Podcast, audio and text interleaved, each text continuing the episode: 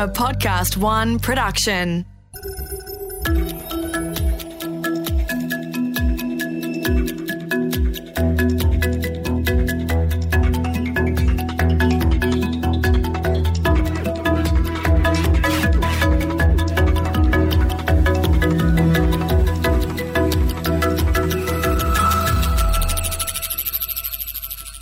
Not long ago, I sat down with a friend who's had an incredible 20 plus year career working in journalism. He's looking to change careers because journalism isn't paying the bills for him. And the irony here is that actually I was going to ask his advice on how to grow my reach as a technology columnist. He told me that every publication he could think of had been cut back to the bone. And he didn't know how much longer things could go on like this.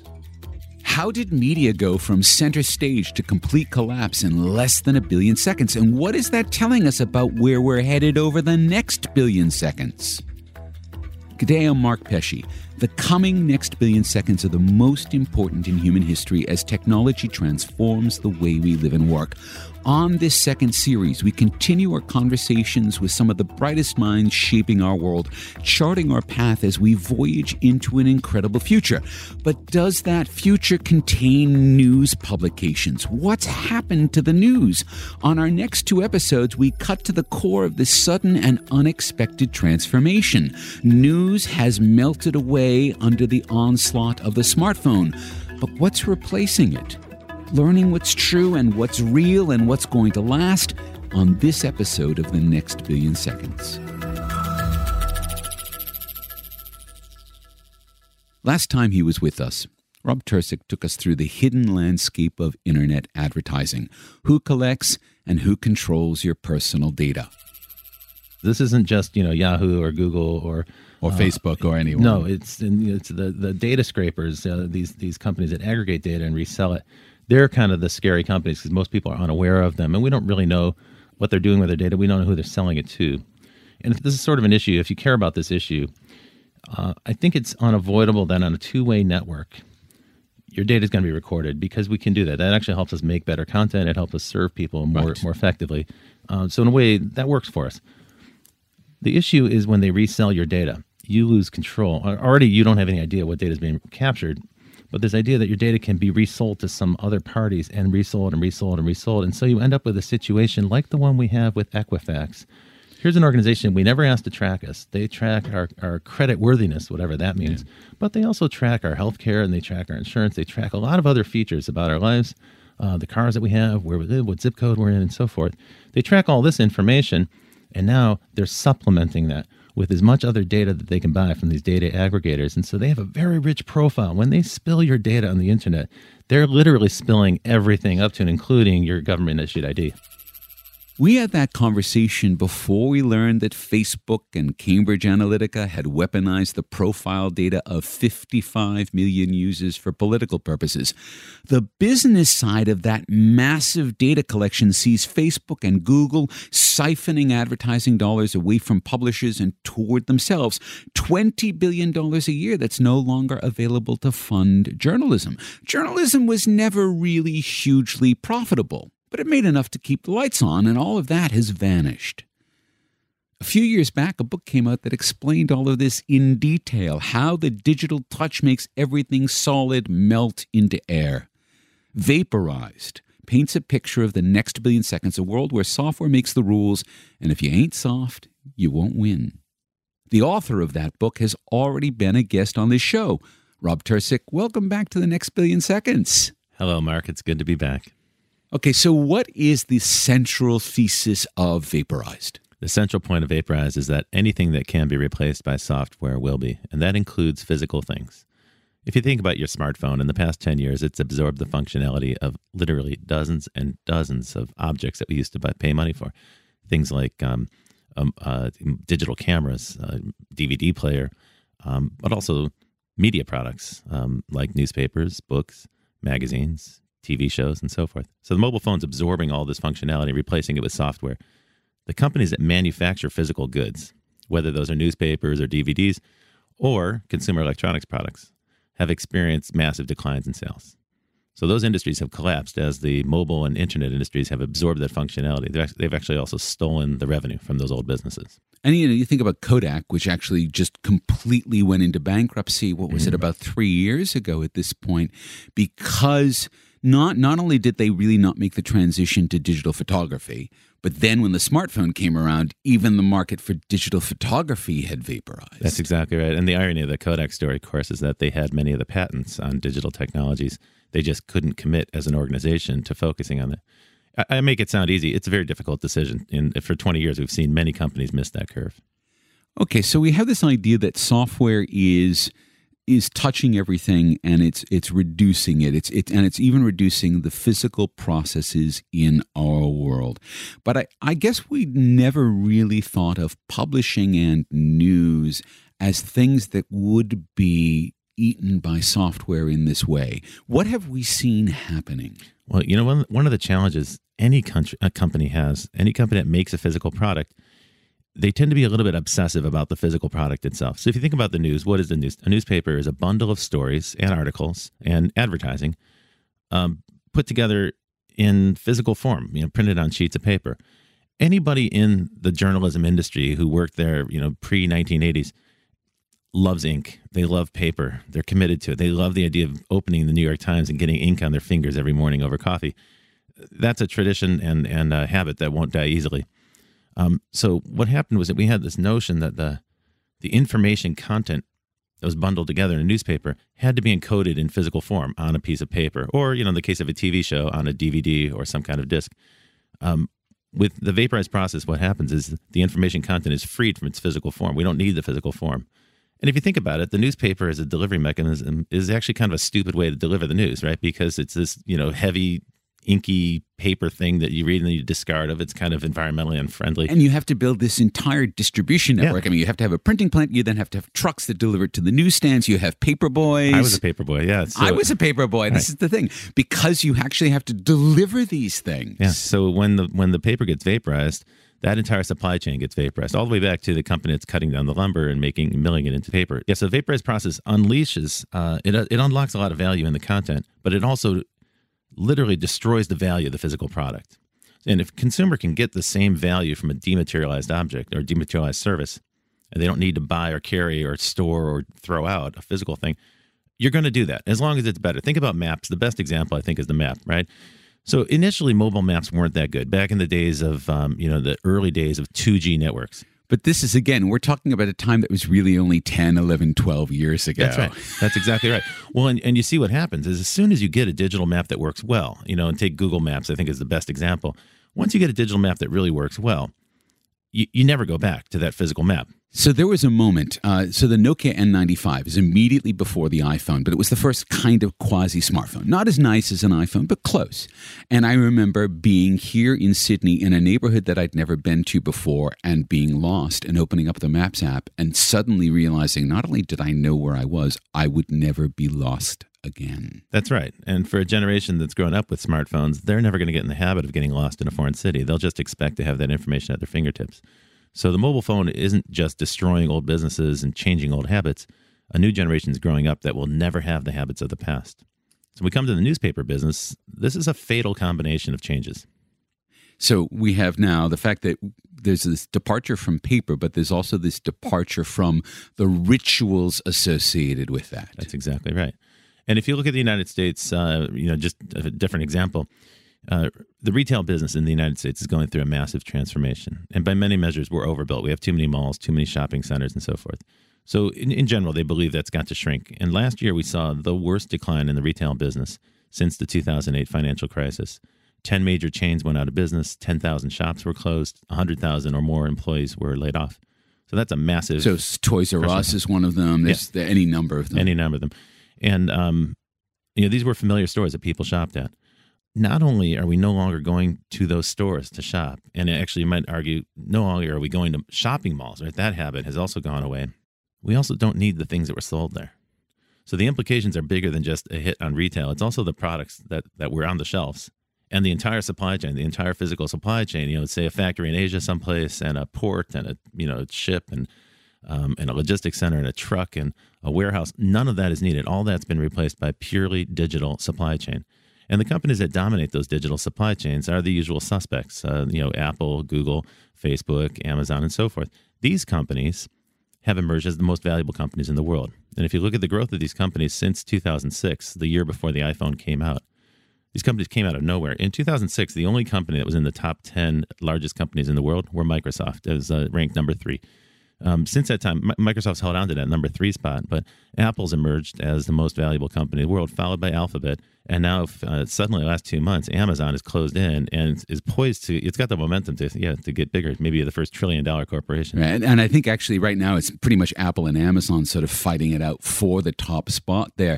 And it is really interesting because both of them are selling you something physical, right? Apple is selling you software, but really what they make their money off of is the fact that they're making 100 million iPhones every year. Well, it's a really good point. So each uh, let me let me go back to those those five big giant companies and we could include a couple Chinese companies there. Um, it's true Apple's a hardware company and sometimes when I talk about this people will challenge me on that. What most people don't realize is that Apple's fastest growing revenue line for the last 7 years has been software products it has the most momentum. Tim Cook's made it clear he expects in the next two years that software sales, what they call services, uh, will emerge as about half of their revenue. So Apple Music yeah, and uh, exactly iCloud and all of that stuff. Yeah, that's exactly right. So it's iCloud. It's um, any kind of content that you would download from iTunes, uh, any kind of app that you might purchase in the App Store, software that they sell directly, the Final Cut Pro, and so forth. So they bundle all that together into something called services, and the cloud is in there as well. Um, so that revenue line's been growing. Now it's small relative to handset sales, but what you have to understand about a company like Apple is that they control the full stack of the technologies, right? So you've got um, the components and the piece of hardware that you're purchasing, the operating system on top of that, then the App Store, access to the App Store, the monetization. Uh, all of that stack is their kind of their new value bundle. So a minute ago, I talked about the old value bundle, which was maybe a physical newspaper, right, printed on paper, delivered by a truck to some newsstand and inside of it, all the content and the reporting and so forth, the advertising on top of that. Uh, that's the old bundle. That's been unbundled and disassembled, and that paper's gone away. The new bundle uh, consists of the, the phone itself, the hardware, the operating system, the app store, the content in the app store that you can purchase, and most importantly, the billing mechanism or the advertising. Okay, right. very important because here's where we get to a crucial dis- distinction. Each of these companies has a different strategy on monetization. So Apple takes their profit margin on hardware. You could say that the content subsidizes the hardware, which is shocking for anybody in the media business to even contemplate that we're doing content subsidies for hardware, but that's exactly what is happening in Apple's case. Apple because tries- they want you to buy their hardware, so it's making they're making it really easy for you to have great content on the hardware. Precisely. Apple doesn't need to make money on content. They do take a 30% cut on the stuff in, that's sold in the App Store, but that's not where they're driving their profit margin. But then contrast that to Google. Google also makes hardware but that's not their primary business. They make reference implementations so that a bunch of Asian companies can learn how to build the proper, you know, version of their Android phone. Uh, they also make an operating system, but they don't make money on that. That's an open source operating system.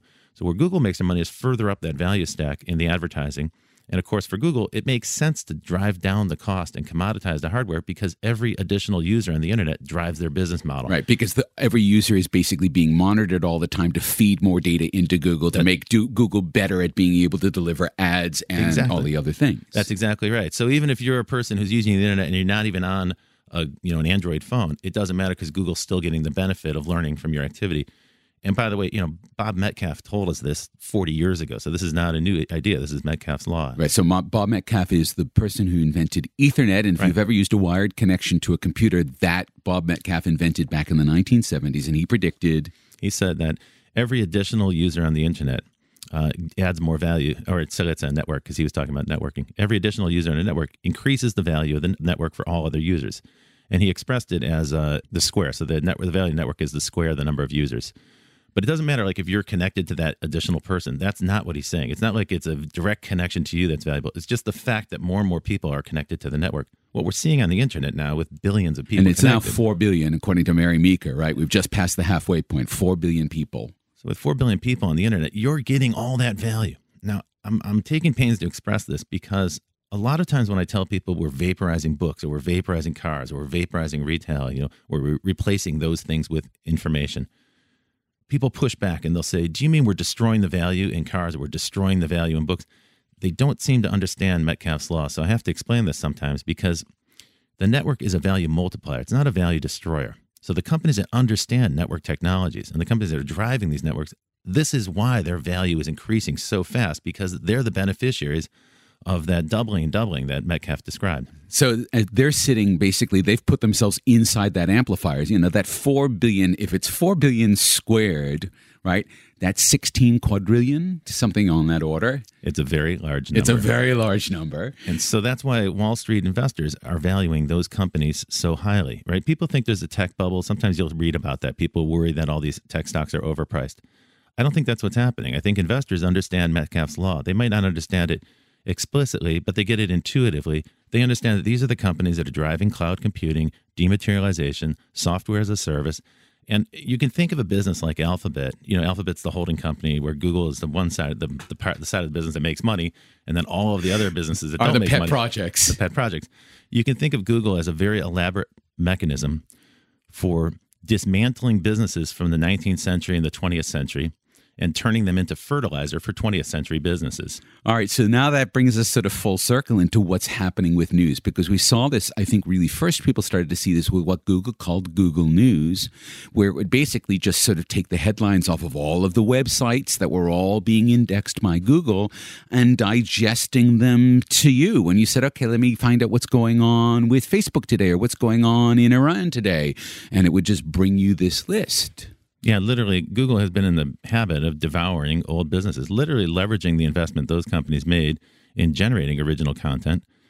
And Google argues that they're making it more discoverable, that they're making it more possible for people to find that information and read it. But what they're really doing is skimming attention off the top. So those companies have invested, the news gathering organizations have invested massive amounts of money in writing quality journalism. Google leverages that to drive their advertising business, and they control something on the order of 77% of advertising on the web and in mobile. So they're the primary beneficiaries of that process. and about 90% of the search on web and on mobile exactly so you're talking about you- you're going to find the news through google because that's the way we're all doing it and the ad sales that are surrounding anything that's happening on the web are probably also going through google so there's sort of a coming and going equation Yeah. I mean, in the past, let's say we're in the news business. Um, if you published an article and I tried to copy that article and put it in my newspaper, you'd sue me and you'd be right. Even if I stole your headline, you could sue me and you'd be right.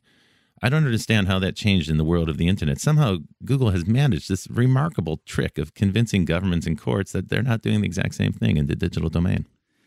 All right. So now that that has happened, and now that Google is sitting there on top of this giant amplifier of 4 billion people all using the internet to find their, their news, we've been seeing, I guess, that from that position, Google's been able to siphon off now. And this is the actual way it's happened. Google has been able to siphon off a lot of the advertising revenue that the newspapers were using, including what they used to call the rivers of gold, right? Which were the car ads, the real estate ads, and what was the third one? The classifieds. classified ads and also you know think about new, uh, if you were opening a movie when i worked at sony we used to always do ad huge full page ad campaigns and that, that- that's all over now nobody spends that kind of money on a newspaper anymore Right? Because why would you? why would you so you can see what happens this process of unbundling means uh, a new company. Let's you know we're using an example of google but we could reference any of the companies we talked about.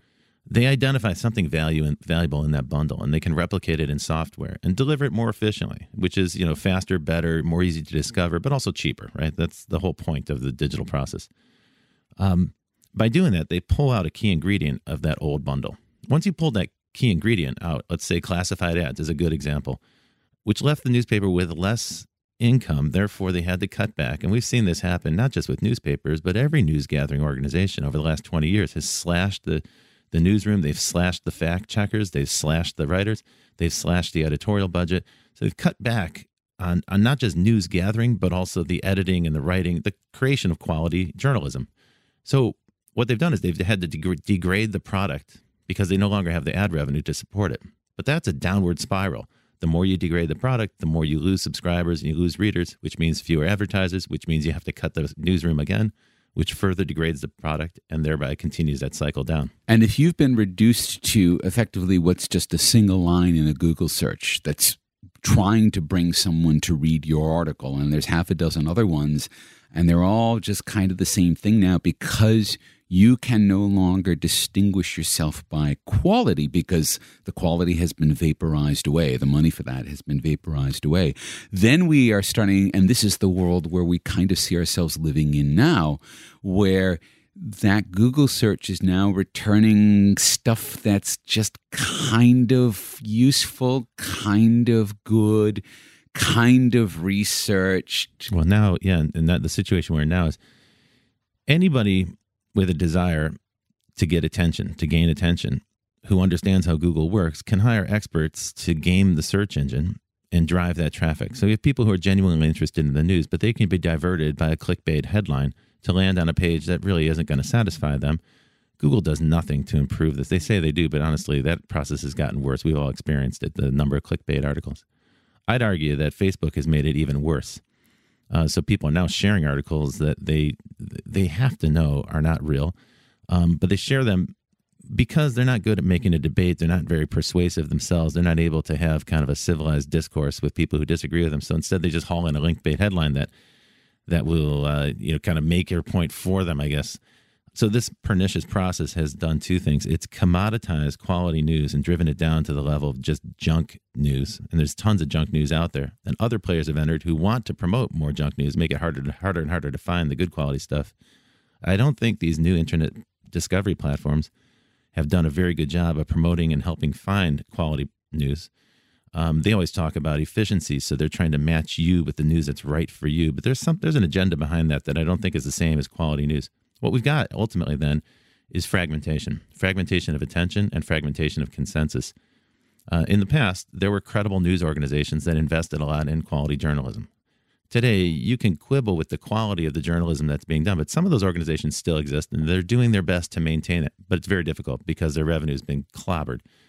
Meanwhile, most people have migrated over to digital media where those old norms don't exist. The new the new platforms, they're not interested in quality. In fact, they say quality is in the eye of the beholder. They're just interested in attention. Yep, exactly. Making connections as fast as they possibly can. And of course, that's a competitive space. So they're focused mostly on switching you quickly to whatever it is you click on. That feels like quality to people who are searching. Um, this is a pernicious process because it's ripe for being gamed, and it brings us to a point where our news ecosystem has been polluted. It's been degraded to a point where democracy is in jeopardy. And on that note, we're going to take a break and then we'll be back with Rob Tercek on the next billion seconds. And we're back talking to Rob Tercek. Rob, there's this wonderful quote. It's from Orwell's 1984. He who controls the past controls the present. He who controls the present controls the future. And so, if we're talking now about control of news, news is the way we understand both the present and the past. And if that's changing, then we're starting to change the rules here, aren't we? That's exactly right. Think of uh, democracy as an operating system for a country. And if um, you have an operating system, you need an input. In mm-hmm. democracy, it's going to be good information, right? So we need a free and independent press. In the United States, this is referenced in the Constitution. And so it's an important aspect of how the United States works. There's no question that the this rapid change to our information economy has created opportunities for people who are the enemies of democracy, people who want to disrupt the democracy. When I wrote Vaporized, I didn't have enough information at the time because I wrote in 2014, 2015. I didn't have enough information at the time to consider what a vaporized government would look like or what vaporized politics would look like. Now, of course, as soon as the book came out, we had the 2016 election and it became very evident what the effects of the dematerialization would be and the degradation of our news economy. Uh, so we start to see the results of that. The quote unquote fake news. Yeah, the explosion of fake news, which is a subset of something that we should call information warfare. And we should be really clear what this is. We are now living in Cold War 3.0, and it's happening in our computers and it's happening in our homes. Most people are unaware of it. Some people are aware of it and they resist it, they deny it. But I want to take a second to talk a bit about that. So you use that Orwell quote, um, and I agree with that quote about you know, controls the present, controls the future. I was walking around in Istanbul uh, a couple of years ago with some friends who are Turkish. And we were in the old part of town, Sultanahmet, which has a lot of Roman monuments and ruins and so forth. And so I was pointing out different things. You know, here's where they used to race the chariots, here are these columns of taking photographs. And after a while, one of my Turkish friends said to me, How do you know all this stuff? How do you know about all these things? And I said, Well, because it's fascinating history. And this is where kind of like the Roman Empire reached its zenith and then collapsed. And so, you know, you can't see as much of this stuff in Rome anymore, but you can see tons of it. It's very evident. It's much more recent. So it's here. And he said, You know, it's funny. When we were raised, we didn't learn about any of this in school. And I said, Wait a minute, what are you talking about? He said, Well, for us, it's Turkish history, and Turkish history begins with Mehmet the Conqueror in 1452, right? So, or 53, whatever it is. But uh, yeah, Mehmet the Conqueror. So, like, they start the clock there. And of course, they have the obligatory chapter about the native people who were here before. Um, the Roman Empire. Yeah, but it's not like the core of their history because their narrative begins with conquest and the new, you know, the Turkic people moving in from the east into uh, in, into Anatolia and taking over Istanbul. And so his conception of history then starts in 1450. And I thought, gosh, that's amazing. It's incredible how this government can control people. And then I thought, well, I guess every school is somewhat, you know, the history curriculum is a little bit politicized and so forth. Well, all this came rushing back to me because when um, when I come to Australia, there's this wonderful habit people have here, this this custom of acknowledging the traditional peoples who the welcome here. to country. Exactly, and I think I think this is neat. Anyone who's a visitor who's not from Australia, it's always quite striking when you come to an event in Australia and you see government officials, event organizers, even a comedian. You know, will will stand there and quite seriously do this welcome to country, and it's a neat uh, acknowledgement. And I'm sure if you're a member of the Aboriginal people, that's probably not sufficient, but at least it's an acknowledgement. At least it's something. And it causes everybody to be mindful of the fact that there was a population with a history that lived here before. We don't do that in the United States. Now, they do do something like that in Canada. That's fairly recent, and they don't do it as consistently as you do it here in Australia. But it would be politically impossible to do this in the United States. There'd be such outrage and furor and pushback. I don't know if that's because we're insecure about our history or our place in history or whatever it might be. Things that we're not taught in the United States are um, much about the history of the peoples that lived for tens of thousands of years in North America before the colonies, before American colonies. Of course, we always have that obligatory chapter where they talk a little bit about, you know, native cultures or Indian cultures or First Nations.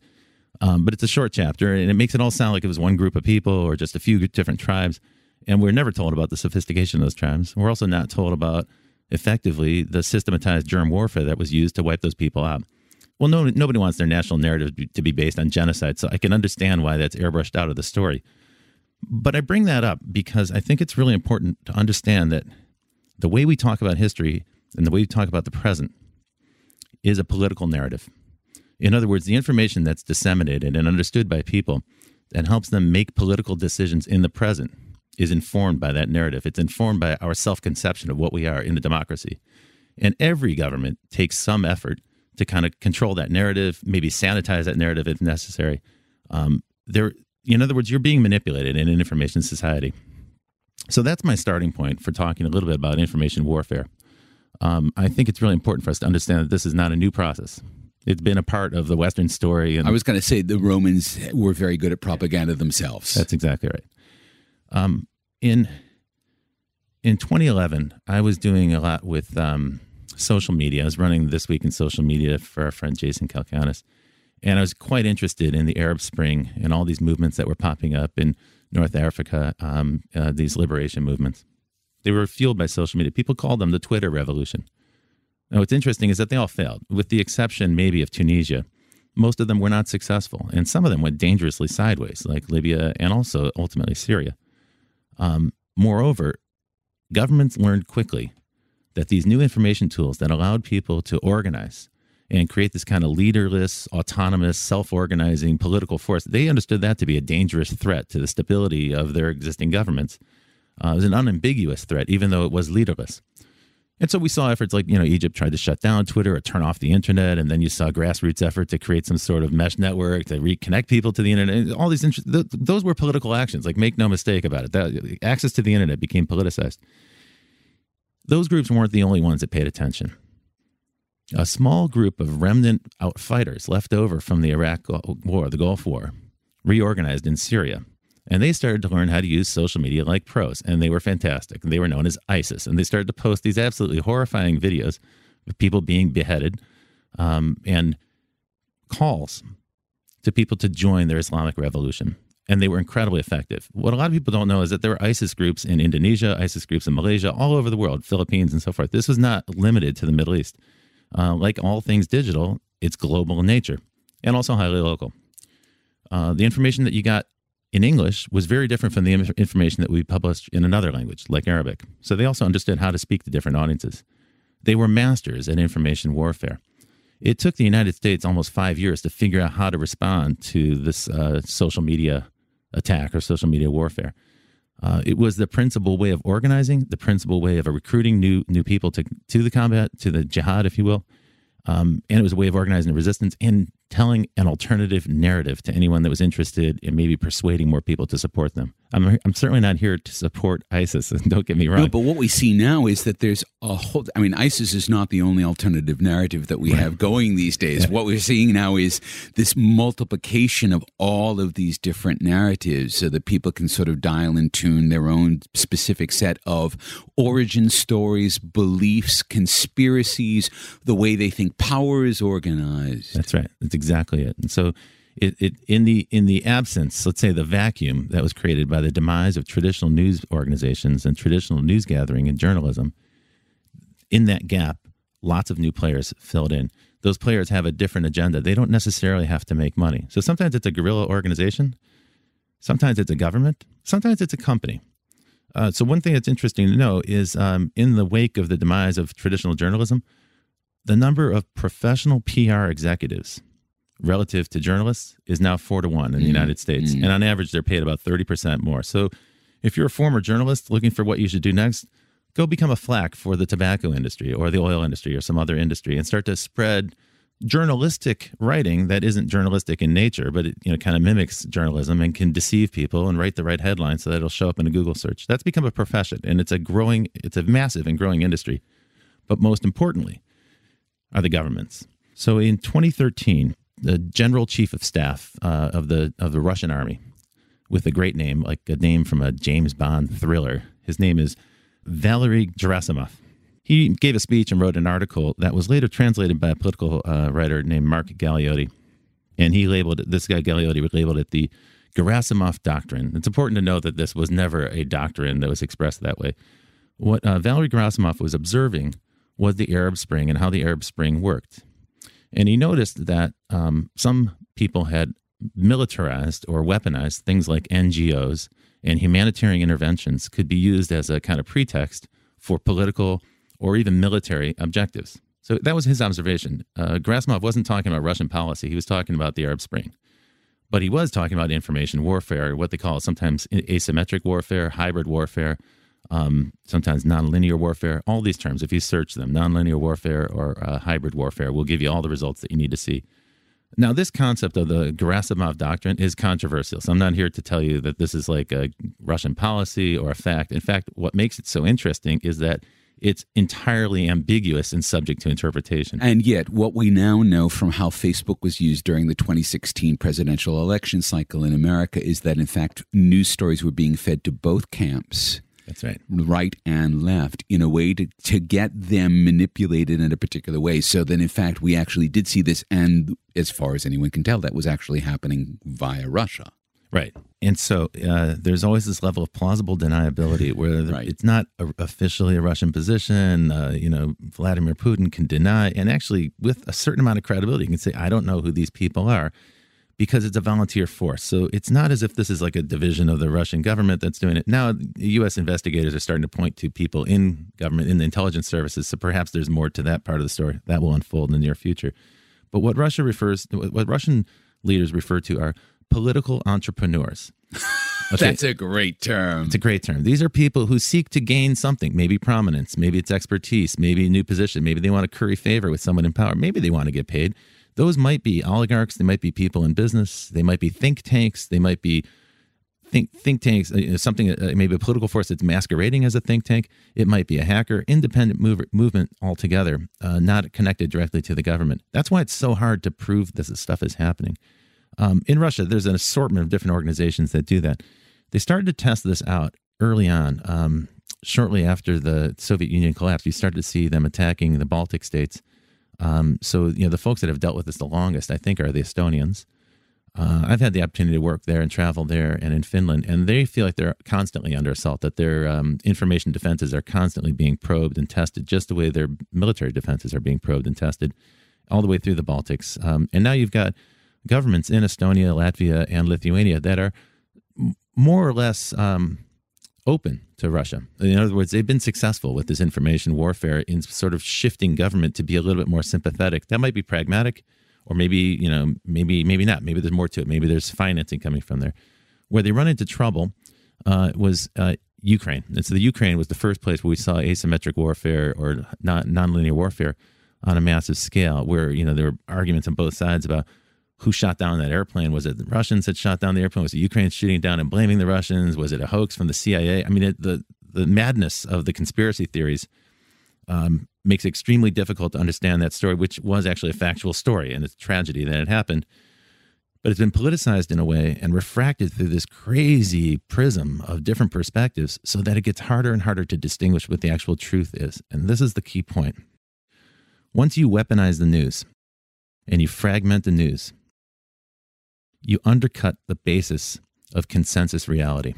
You make it impossible for a democracy to function if they don't have good information to agree on. Have we vaporized reality? Is that what's going on here? I think we're on the brink of that. You know, certainly we vaporized warfare, and vaporized warfare means, and this is Gerasimov's point, we should invest less money in tanks and hardware and invest more money into software and you know these information warfare tactics. I think you could say that in the United States right now is in information warfare, but most Americans aren't aware of it. Most Americans don't want to believe that that's the case. We don't like to think that we're under assault. We like to think that we're somehow, you know, this leader of the world and this free and independent nation and so forth. But we are under assault every single day. Um, our news organizations are being attacked. Our intelligence organizations are being attacked. Core infrastructure is under attack. Our voting systems are under attack. Now, it's important to recognize I'm not saying that necessarily the Russians manipulated our voting systems. They may or may not have done it, and and it's a little bit inconclusive at this stage.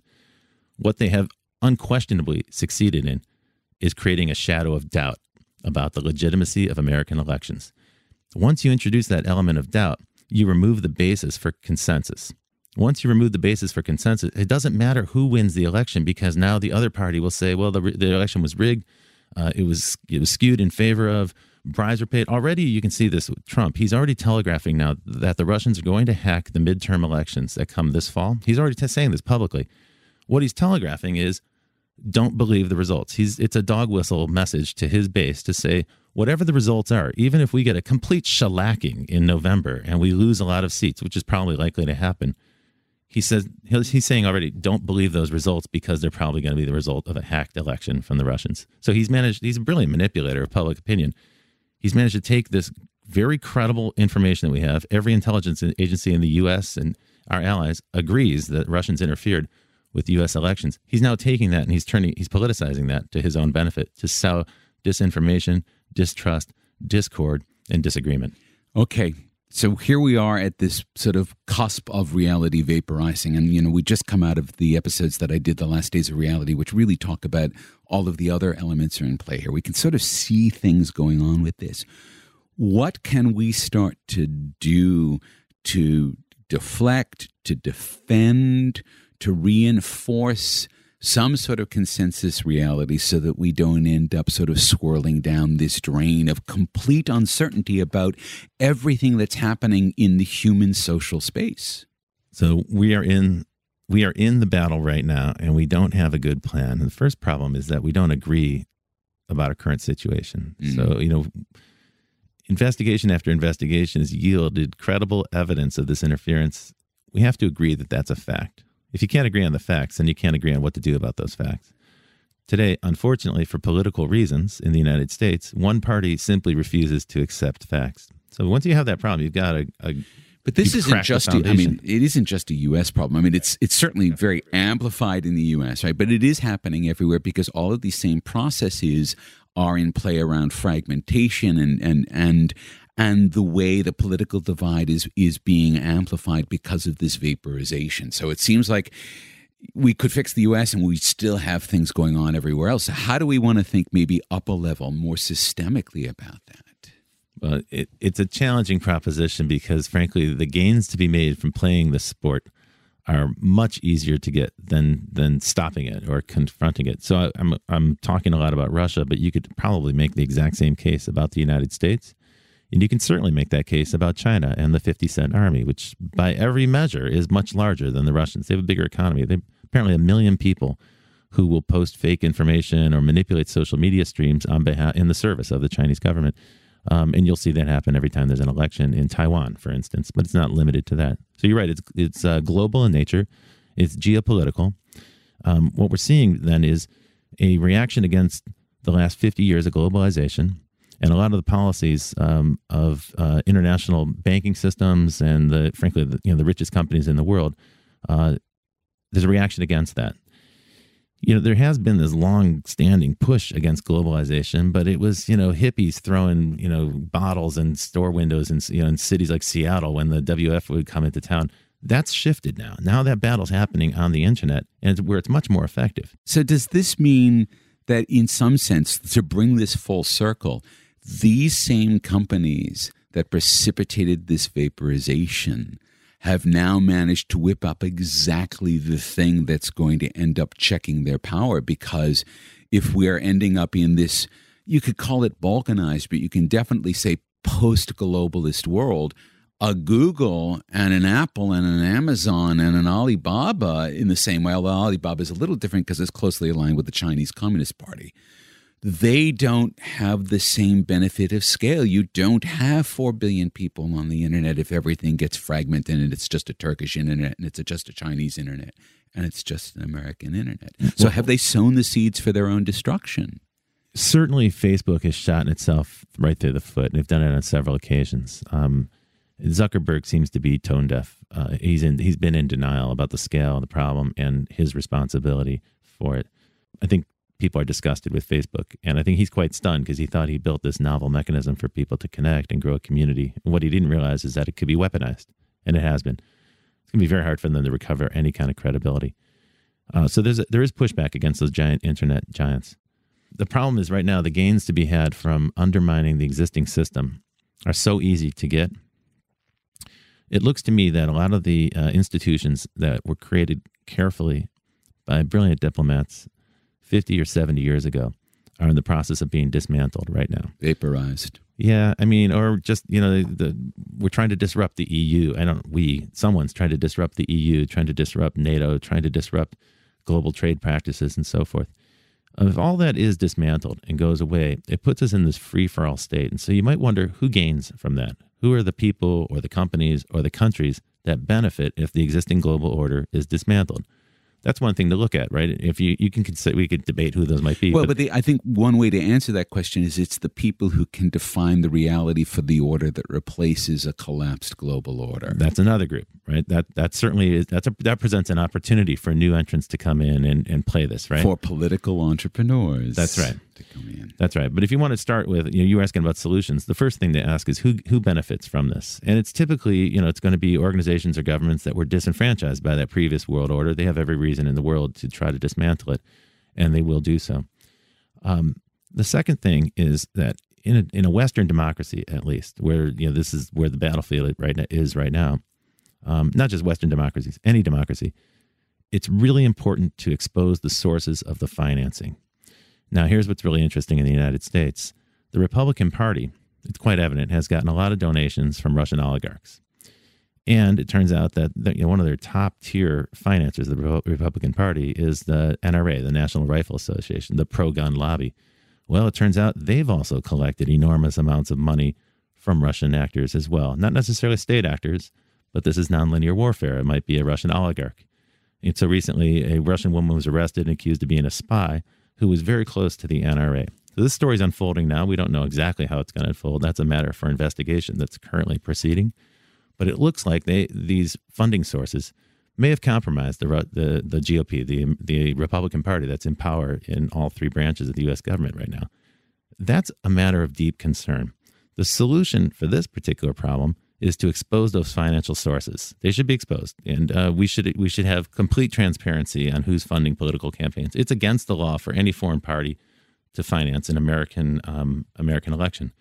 If that has been the case, we need to understand that as a people. Now, here's what's scary: Republican Party in the United States is actually pushing legislation that will further obscure the sources of those those campaign financing programs. So this is a real matter for concern. And so now we're starting to hide behind these layers and these levels that make reality more and more invisible. If you're interested in this topic, you should search the name Vladislav Surkov, and the last name is S U R K O V. He is the architect of what they call nonlinear warfare, and he's written about this. Um, he was involved in what they call managed democracy, uh, working for Putin. Now he's in charge of foreign policy, and strangely, he was moved into the foreign foreign policy area right around the time when this misinformation campaign began to expand outside of Russian borders. Um, his concept is that war is everywhere. What's most interesting about him is he's fascinated by performance art, and he's been a great promoter of conceptual art. His view is that this is some sort of art performance. I mean, it's it's so abstract at that level. Anyway, check out Vladislav Surkov if you want to learn more. Rob, it has been another complete pleasure to have you on as a guest. Thank you for being on the next billion seconds. Thank you. In my role as a journalist, I recently interviewed the founders of a startup named Oovvuu. That's double O double V double letter U. Their goal is to take the $20 billion that Facebook and Google have sucked out of news publishing, and in their words, they want to repatriate those funds. Now, they're doing this, wait for it, they're doing this by vaporizing what Google and Facebook do. They've developed a way to connect the folks writing journalism to the folks making video journalism in a way that ensures that those folks are the ones getting paid well for their work. And so, effectively, what they're doing is they're using software to fight software. It seems to be working. They're in 145 countries. Publishers are starting to see Oovvuu as a new dawn, maybe for their business and maybe for a way to be able to pay for journalism. That's still very early days. But it's possible that this isn't the end of the story, that we're actually going to see a journalism that hasn't been vaporized beyond recognition. We'll be linking to Robert's website, including how you can buy your own copy of Vaporized. So be sure to look for that on our new website at nextbillionseconds.com. Has our conversation got you to thinking about what's enduring and what's turning into vapor? If so, we'd like to hear from you. So drop by our LinkedIn page, send us a message on our website, tell us what you want to know about the future. We'll do our best to bring it to you in a future episode. On our next episode, well, it's a surprise. I don't want to give away too much, but we've used the theme from the most downloaded episode of Series 1 as a starting point and turned it into something that's even better. So keep listening for the next episodes of The Next Billion Seconds. The Next Billion Seconds is recorded for Podcast One. Recording and production assistance is provided by Alex Mitchell. Audio production by Darcy Thompson. Music by Kirk Godfrey. For more episodes, head to podcastone.com.au or the Podcast One app. This is Mark Pesce, thanking you for listening.